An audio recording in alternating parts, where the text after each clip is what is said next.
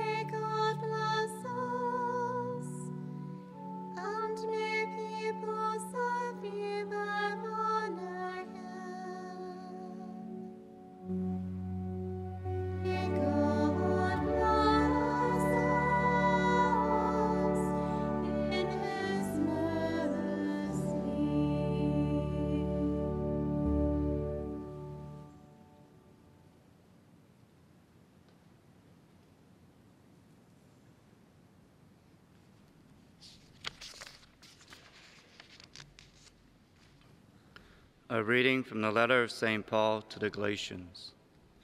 Brothers and sisters, when the fullness of time had come, God sent his Son, born of a woman, born under the law, to ransom those under the law, so that we might receive adoption as sons. As proof that you are sons, God sent the Spirit of his Son into our hearts, crying out, Abba, Father. So you are no longer a slave, but a son. And if a son, then also an heir through God. Verbum Domini.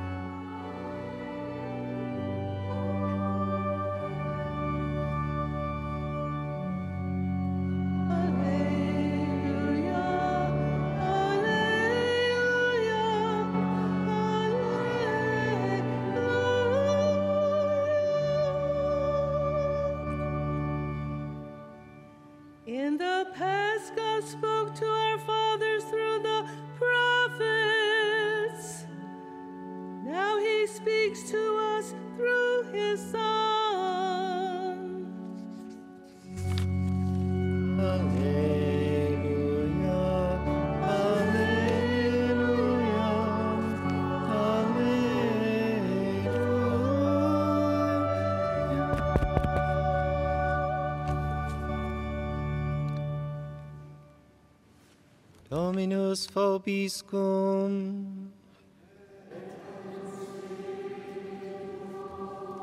Lectio Sancti Evangelii secundum Lucam.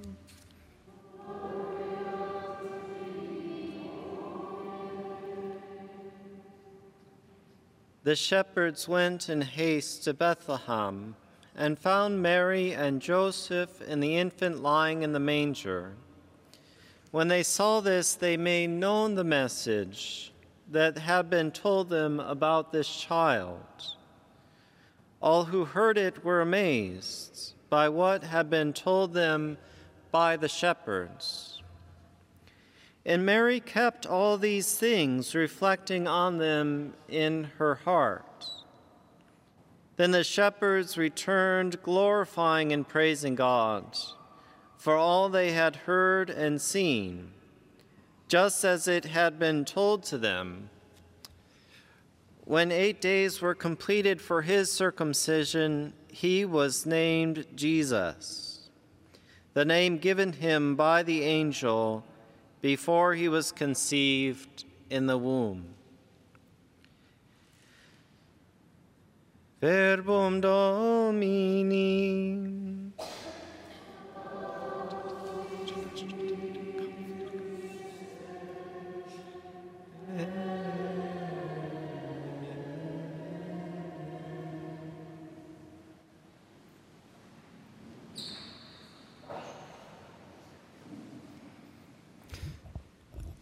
Happy New Year. and if uh, we hoped 2021 would be perfect, we're, we already can scratch that off the list. Uh, but uh, our twinkling shining star and our uh, that I turned off.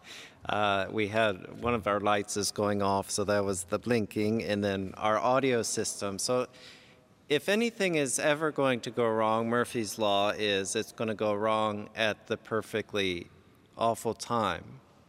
But thanks be to God, in the incarnation, this is absolutely opposite. That our Lord, God, became man at the perfectly wonderful time.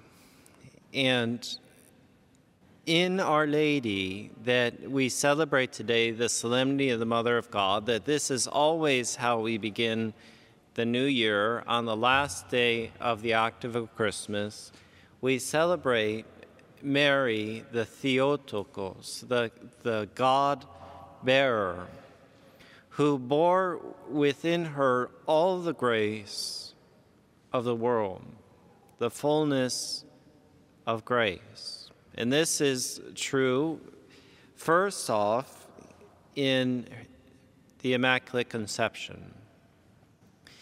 But as grace is, often we think of grace as a quantitative uh, thing. So maybe right now we have uh, 20 graces. so Our Lady must have 2,000 graces. And so, but grace is a quality, not a quantity.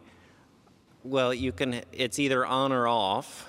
So we're either in grace or out of grace, but that we who are made capable of God by first by nature, not by nature alone, because Adam and Eve had within them already this union with God, which made them capable of God. So when we lost that by sin, we were no longer, we are both capable and incapable. We were unable to repair that relationship by ourselves alone. There is nothing that we did that merited the grace of God, but much that merits his, his wrath. Oh. So when the fullness of time had come, God sent forth his son, born of a woman. And this woman, whose name is Maria, that is the opposite of Eve, that Ave, that, that sea of graces that God gives to her from the first instant of her creation with the effluation, the, the breathing forth of the soul of Mary, being conceived in a union of love between Joachim and, and Anne, that certainly are her parents, but we, who we give these names, that this relationship of God is already restored. That she is already the dawning of salvation, that in Mary already is prepared the new human race that will be born in her, of her, from her.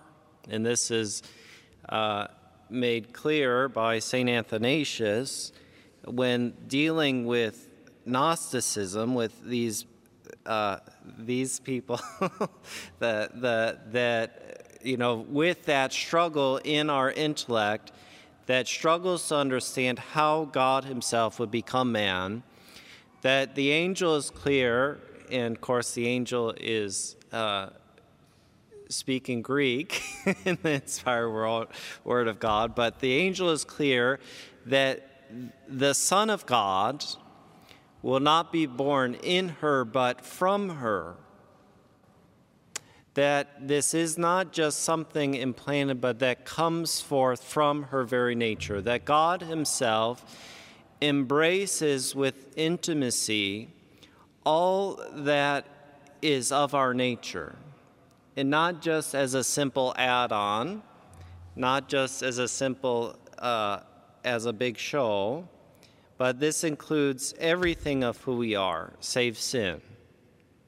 So when it comes to the book of Hebrews, that he, we who suffer, that we have an advocate, one who has suffered with us, who knows everything, uh, even temptation, and yet is without sin.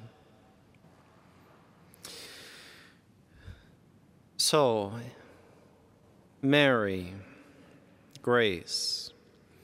Grace of God, which we can simply put charity, because grace itself is charis, which has that same root then of giftedness, of gift, of charity, that grace itself is built up in this intimacy with God, which comes to us through the indwelling of the Holy Spirit, through the indwelling of the Father and the Son within us.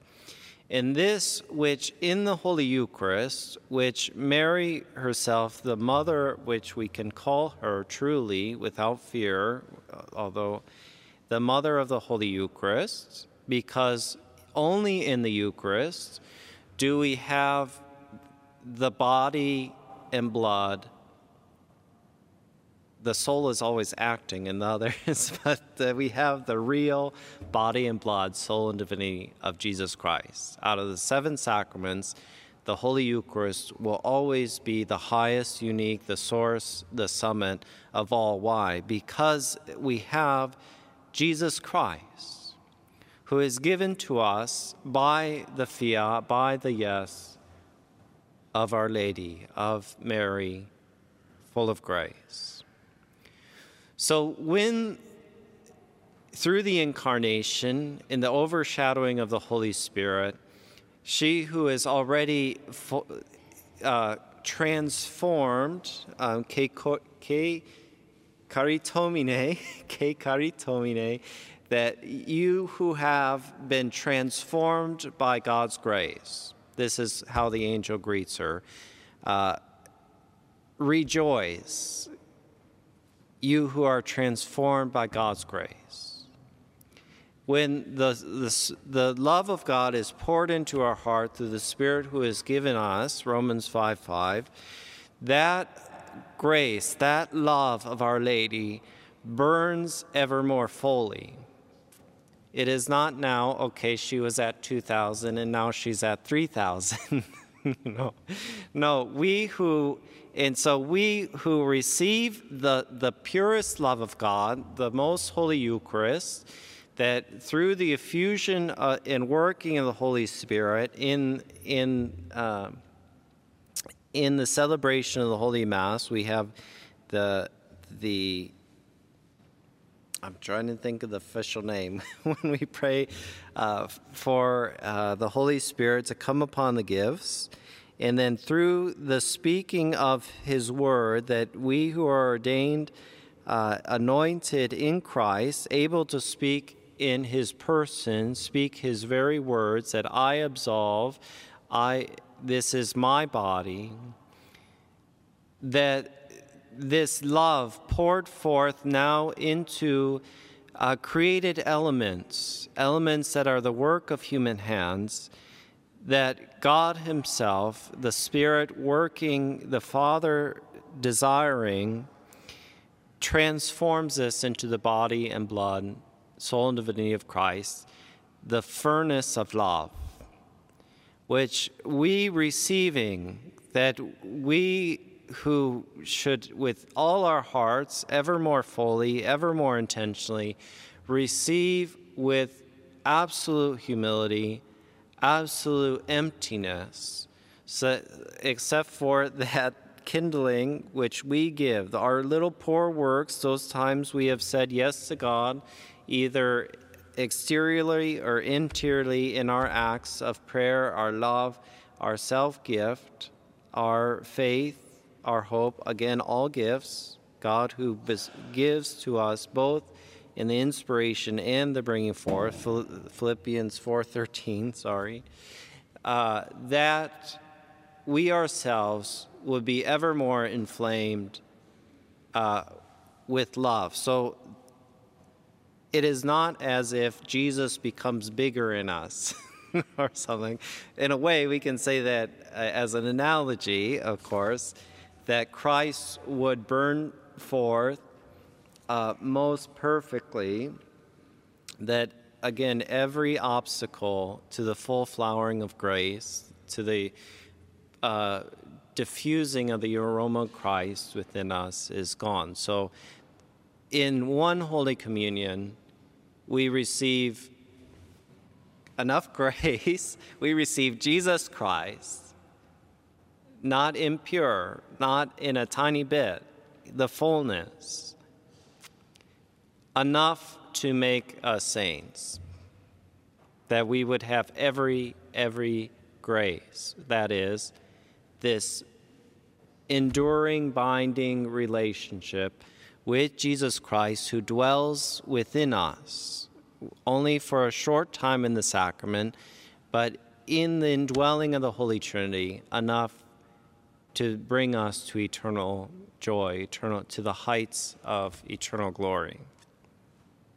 So, if we ever think that we uh, we and we do in different ways, we think it depends on us, and yes, we have to say our fiat. Father Matthews said that beautifully yesterday. We have to be like Our Lady and give our fiat. But if we ever think that it's just someday we'll finally get to the next year and we'll have it all together, then God, uh, then we'll be, you know, never have struggles, never whatever.